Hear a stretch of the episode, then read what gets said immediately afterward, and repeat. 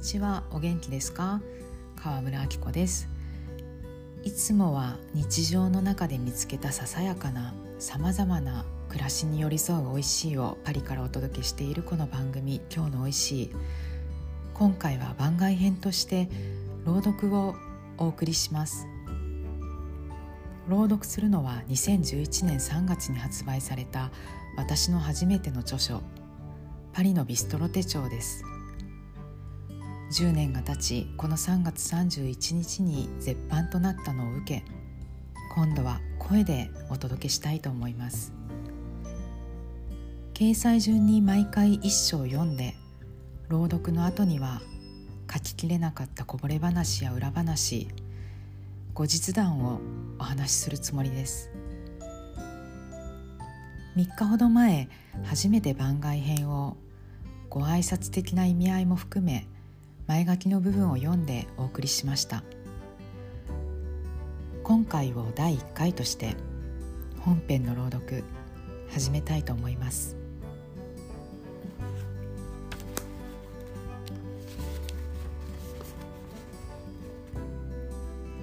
パリのビストロ手帳14ページ。アルフレッド元議員の作る味。アルフレッドでご飯を食べるたびにこのシェフ本当に美味しいものが好きなんだろうなと思う。実に食いしん坊のツボを得た料理が出てくる。ここに来るたびにいつも頼んでしまうのが子牛のロースト。初めて食べた時はただ単に焼き加減も良くて美味しいなと思った。2回目に私はあることを学んだ。フランスの料理ジャーナリストのレストラン表にはこのシェフの料理はセクシーだという表現がたまに出てくる。フランス人ってそういう発想が好きなんだなと長らく思っていた。でもそれは私の経験が乏しかっただけだった。肉にかかってきたバターソースを口にしてうわーなんてセクシーなんだろう。と自然に感じた。思わずふふふっと笑いが体の内側からこみ上げてきてちょっととろーんとした気分。それにそのまま酔っていたい感じだった。バターでソテーした肉の焼き汁にほんの少しのフォンドボーを加え軽くとろみがつく程度に煮詰めただけ。でもそのソースが思わず「やられた」と幸福してしまうような何とも言えない濃度と質感なのだ。初めての感覚に興奮を覚えたし料理によって官能的な気分になることを知った。いわゆるコックコートの代わりにいつも赤いパンツを履いているシェフウィリアムはかつて欧州議会議員だった。料理が大好きで家に人を招く時はいつも自分の料理でもてなしていたらしい。それが高じて2007年9月に店をオープン。その風貌と経歴からもザ男の料理的な力強くてダイナミックなものを想像するがいやいや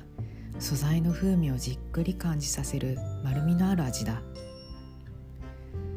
シェフの一日は毎朝マルシェに行き自分の目で素材を選ぶところから始まる。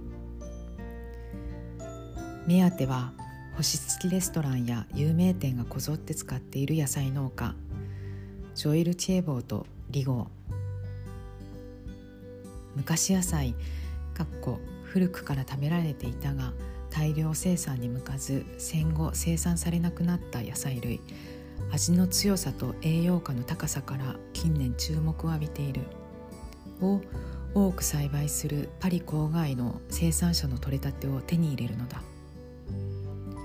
色とりどりの人参は味を最大限に引き出すため水は決して使えず水は決して加えずオリーブオイルだけで蒸し煮にする。それで味がぎゅっと詰まる。何種類もあるビーツや紫の新玉ねぎはピクルスにしてタイムを効かせてレバー入りでコクのあるテリーヌの付け合わせに。野菜に限らず鴨の胸肉と一緒に出すイチジクのチャツネもシードルスベースの自家製でやめられない味。サバのエスカベッシュかっこハーブを効かせた酢漬け。はスパイスの香るのワインかっこベルモット酒を加え味に膨らみを出す。そのためかキーンとした酢の強さはなくマイルドだ。そんなこだわりを秘めているのに料理の盛り付けは至ってシンプルで技巧を凝らした風でも何でもない。その力を抜いたようなさじ加減が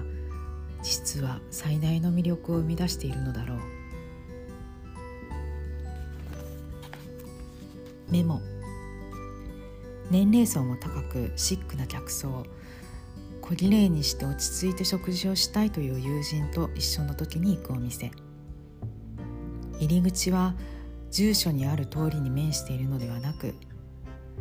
表記の通り2つを結ぶ小さなパッサージュの中ほどにある。写真では紹介していないがここのムースオショコラは濃厚でありながらしつこくなく食べる価値あり。写真キャプション。子牛背肉のソテー。艶やかなソースにそそられる。さっと茹でたほうれん草に季節野菜もふんだんに添えられ彩りも美しい。大人のビストロといえるしっとりとした空間。でも気取りはなく温かい。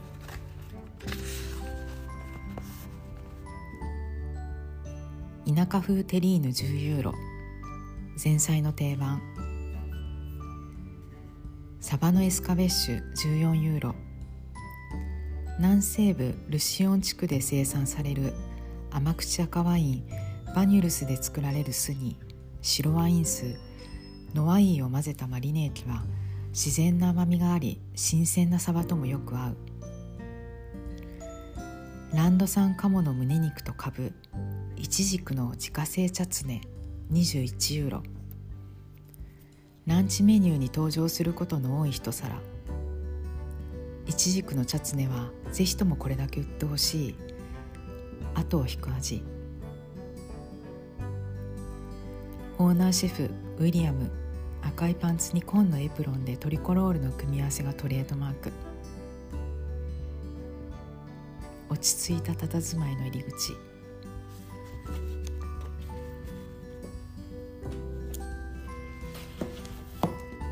はい。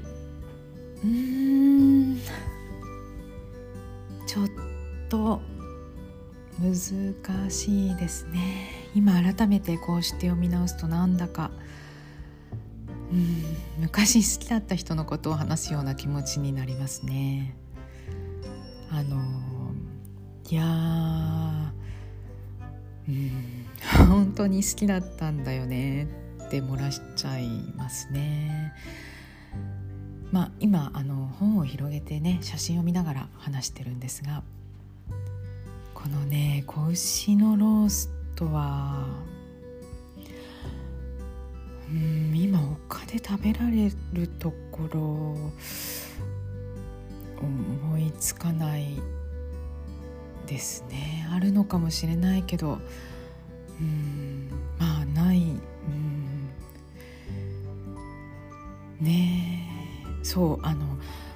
そうなんです。このお店でもないんですね。いつだったかな？本を出して。2年くらい3年経ってたかな。そんくらいの時にね閉めちゃったんですよね。でベニスに移り住んでました。あの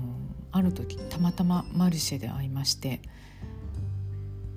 ベニスで暮らし始めたんだよとそこで聞いて遊びにおいでって言ってくれてああじゃあ友達と行くって電話番号も交換したんですけど結局行かずじまいになってしまいました。行ったらね絶対美味しいものを食べられたとは思うんですけどね。そう冒頭に書きましたがこの人ねというかこちらのオーナーシェフだったウィリアムは本当にね美味しいものが好きな人なんだなと思います。この当時でどうだろう還暦少し前か。そうだなお店を辞めた頃にちょっと超えるぐらいだったかな。うんだと思いますがあの2年ほど前に出した「、日曜日はプーレロティ」という本の中で船でバカンスを過ごして朝になると港に立ち寄って魚介を仕入れてそれを船で料理してってあのエピソードを確かね風景のある美味しさって章に書いたんですけれどそれはこのウィリアムの話なんです。そのね船の旅はあのお友達とみんなで、ンスで過ごしたものだったらしいんですがあの写真家のピーター・リンドバーグと一緒だったと聞いて私は驚きました。ピーター・リンドバーグには私思い出があってあの大学生の頃フィガロ・ジャポンの編集部でアルバイトをしている時に、えー、ピーター・リンドバーグが来日して当時のスーパーモデルナジャー・アウアマンを撮るという一大ファッション撮影があってその時のね編集部の緊張感というか高揚感というかもう特殊な空気だったんですね。アルバイトからするともうなんだかすごいことが起こっているっていうのをひしひしと肌で感じましてあのねその話は確かえー、っとフィガロ .jp のブログ連載にあの前に書いたことがあるのでもしご興味ある方いらしたらよかったら読んでみてください。フィガロのウェブサイトで、えーうんとね、ジャコメッティリンドバーグ店と検索ワードを入れていただいたら記事が出てくると思います少し話が脱線しましたがそんな話もね厨房で、うん、聞きました。初めて取材したのは、えー、っと2007年9月オープンなので、えー、そのこの定的にお仕事していたパリ特集の取材時期を考えると多分2008年の1月だったんじゃないかなと思いますがまあそれからよく行くようになって結構何度も厨房で話した記憶があります。というのも仕込みが押してるからこっちでいいって厨房でいいって言われてあの準備している傍らで話してっていうことが割とあったからなんですね。そうあのね他に料理人いなくてお皿洗いの方はいたけれどもあともちろんサービスもあの料理を作るのはねウィリアム一人でしてたんですね。そうでその厨房で話してる中で教えてもらったことはいくつもあってあのキャプションの中に出てきたバニュルスのビネガー私も好きで今ははもよく使いますが実はウィリアムから教えてもらって知ったものですなんかねなんかの料理について教えてもらっててる時にお酢の味がしたけれど何のビネガーって聞いたらバニルスって言われてで私知らなかったのでえ知らないってなんか綴りもわからないし確かめようと思って聞いたら「えー、知らないの？このビネガー」って驚かれたんですよね。それすごくよく覚えています。あのそうこのおじちゃんねあの普通のシェフと違って修行していた時代があって独立したっていうわけじゃないから例えば調味料をあのなんだろう例えばなんだ、うん、星付きのレストランとかでも結構みんなあオリーブオイルはあそこのあのうちの店でも使ってるよみたいのがあったりするかと思うんですがそういう大体これくらいのものを揃えてこれだけはとっておきのものを使うみたいな感じではウィリアムはなかったんですね。あのさっきの話あの船の話じゃないですけれどおそらく自分が美味しいものを作るために常備しているお決まりアイテムがいろいろとあってそれがデフォルトというかそれを手頃なものに置き換えようみたいな発想は、うん、なかったんじゃないかな。もともかく美味しいものを振る舞いたいっていう。そうでね実はウィリアムね厨房ではいつもシガーをあの葉巻を吸ってました。お昼の営業が終わる頃にはもう吸い始めていましたね。だからねなんかなんだろう。本当に自分が楽しんでいたのの延長っていうか台所で料理を楽しむスタイルというかスタンスというか確立されてたようなあの、うん、おじちゃん独自のスタイルがあってテクニックとかノウハウ的なことはまああのこの本の中でも紹介している若手シェフたちの方が知っていたかと思いますが彼らが作る料理とは一線を画した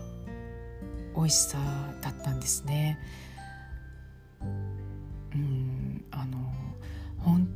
恋をしていたかのような言い方になりますけれど私ねあの例えばいつもの自分の世界が五角形だとするじゃないですか。その五角形の世界に誰かの視点がポンと加わってあの自分のその五角形の中にはない違うところからキラーンって光が当たってあれ？六角形になったみたいな感覚がすごく好きなんです。いつもと違う角度から光が差してきてそのことによって自分の世界に入ってくる光の色自体が変わるっていうあのそういう感じにねものすごく惹かれるんですがそういう感じだったんですよね。あのこのアルフレッドのお料理って。自分のその五角形の世界の中でさらに理解を深めるとか共感し合ってあのなんだろうな共鳴するとかじゃなくて角が角っていうか点っていうかが1個増えちゃう。それによって、えー、光の入ってくる角度も変わるしそのことで自分の世界の光の色が変わる。ある時ねあのウィリアムに家で友人たちを読んで振る舞うのと同じようにお店でも料理をするのかと聞いたんですね。そしたら家で作る時は朝起きてその日の夜に何を出そうか決めるし全部の出汁を取ってフォンを作ってとはやっぱりしないけれど店だと3日くらい前からブイヨン取ってフォンを仕込んでって準備を重ねるしそれは同じじゃないよって言われました。あのその一つにポトフがあってブイヨンも取ってから、まあ、煮詰めて味を作り上げるのもそうだし煮込んだ具も一晩休ませて味をなじませてっていう、うん、好き勝手やってそうに見えるのだけれどとても澄んだ綺麗なポトフで丁寧な味がして美味しかったんですよね。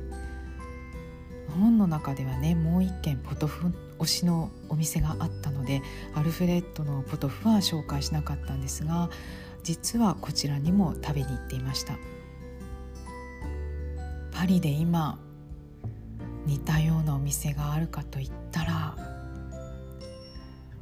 うん難しいね。ないかな。思いつかない。うん思いつかないですけれどでもあえて言うならうんあのそうもちろん同じではないですし同じ系統と言ってしまうのもちょっと乱暴かもしれないけれど。うんそうね。12区のアリーグルの市場の近くにターブルというレストランがあってそこのオーナーシェフのブルーノの料理かな。彼もねもともと料理人ではなくあの私が知った頃は、まあ、ジャーナリストみたいな形で記事も書いていてでもねその前はね確かねお医者さんだったって言ってたと思います。あのうん、でもブルーノとウィリアムは調味料の選び方とかあとそれ普通お店で使わないよそんな風にっていう使い方あのためらいのない使い方っていうんですかねそういうのが似ているような感じがしますね。お二人ともだいぶキャリアがあってから料理好きが高じてレストランを開いた人たちです。そうでねブリューノもねあのいつもトレードマークのように赤系のチェックのパンツを履いてますね、うん、ただブルーノの方があの食材を追い求めて旅して記事を書いてみたいなこともしていたし突き詰めていく感じが強い若干強いかな。ウィリアムはもう少しあの緩やかな印象でしたね。でもねあの取材ノートを見返しますとイタリアに最近はよく行っているというメモが残っていました。取材をしたのは11月4日で,、えー、でちょうど先週末はトリノに行ってきたというところだったみたいです。自分はイタリア人じゃないから白トリュフは使わないし使うならフランスの黒トリュフを使うけれど一度白トリュフの位置を見たかったとあの白トリュフで有名なアルバはトリノから50キロほどの距離に距離にある町なんですね。それでトリノに行ったみたいです。本文の中にノワイーというフランス産のベルモット種の名前が出てきましたがこれを使うのもねあの昔はノワイーとカシスのリキュールでアペリティフにしたらしいんですね。今は全部白ワインにとって変わられて白ワインとカシスのリキュールを合わせたキールの方が一般的だけれど昔はノワインとカシスを合わせたものがもうビストロといえばの典型的なアペリティフだったそうでそういうあのビストロのエスエスプリ、うん、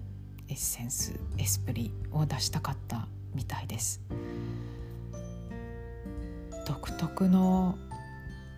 うんゆるさっていうかでもまあ余裕なのかな？があってあと私と同じくらいの息子さんが確かいた記憶がありますがあのお客さんには同年代のあのお友達食べるのが大好きなお友達もよく食事に来ていてだからフランスの美味しいものが大好きな大人たちの楽しみ方を垣間見ているようなそんな気がしていたのかもしれないです当時の私は。もし今の年齢で今の私でこのお店に行ったら何を感じただろうと思います。私実は人に物を尋ねるのがものすごく苦手でだから取材も質問を用意してそれを聞くということが本当に、うん、とても居心地が悪いんですね。今でもうまくできないです。でそれができないからあの質疑応答をする感じではなく自然に会話ができるようなそのための準備をしてまあそれで実際に、えー、取材をする前にその自然に会話をが生まれるようなシチュエーションを作るために何度も行くわけですけれど今だったらどんな会話ができたかなと思います。先ほど調味料のお話をしましたが原価から考えてもお手頃の店ではなかったですしシェフがすごく一生懸命に料理をしてというような姿勢を感じる店では、ね、なかったからあの人によっては鼻につく感じもしたかもしれないし息子さんと同じ年くらいの私はまあひよっこでいろいろ教えてもらえてある意味得していた部分もあるかもしれないです。うん、まあでもあの私の中では初めてパリに旅行で訪れた時にたまたま母のお友達が出張でパリにいるタイミングでシェ・ジョルジュというビストロにお夕食に連れて行ってもらったんですがその時の初めて体験する大人の世界に飛び込んだ感じ。あの、うん、アルフレッドはそれに通ずるもの。それのちょっと先にある大人の世界でした。シェ・ジョルジュが20代の初めに体験した大人の世界でアルフレッドは30代になった私が感じた大人の世界でいずれも私の世界を五角形から六角形にした普段の自分には見えない光が、えー、普段の自分の世界にはない角度から差し込んだそういうふうに感じたお店だったなと思います。そのねドキドキした感じを伝えたかったんですよね。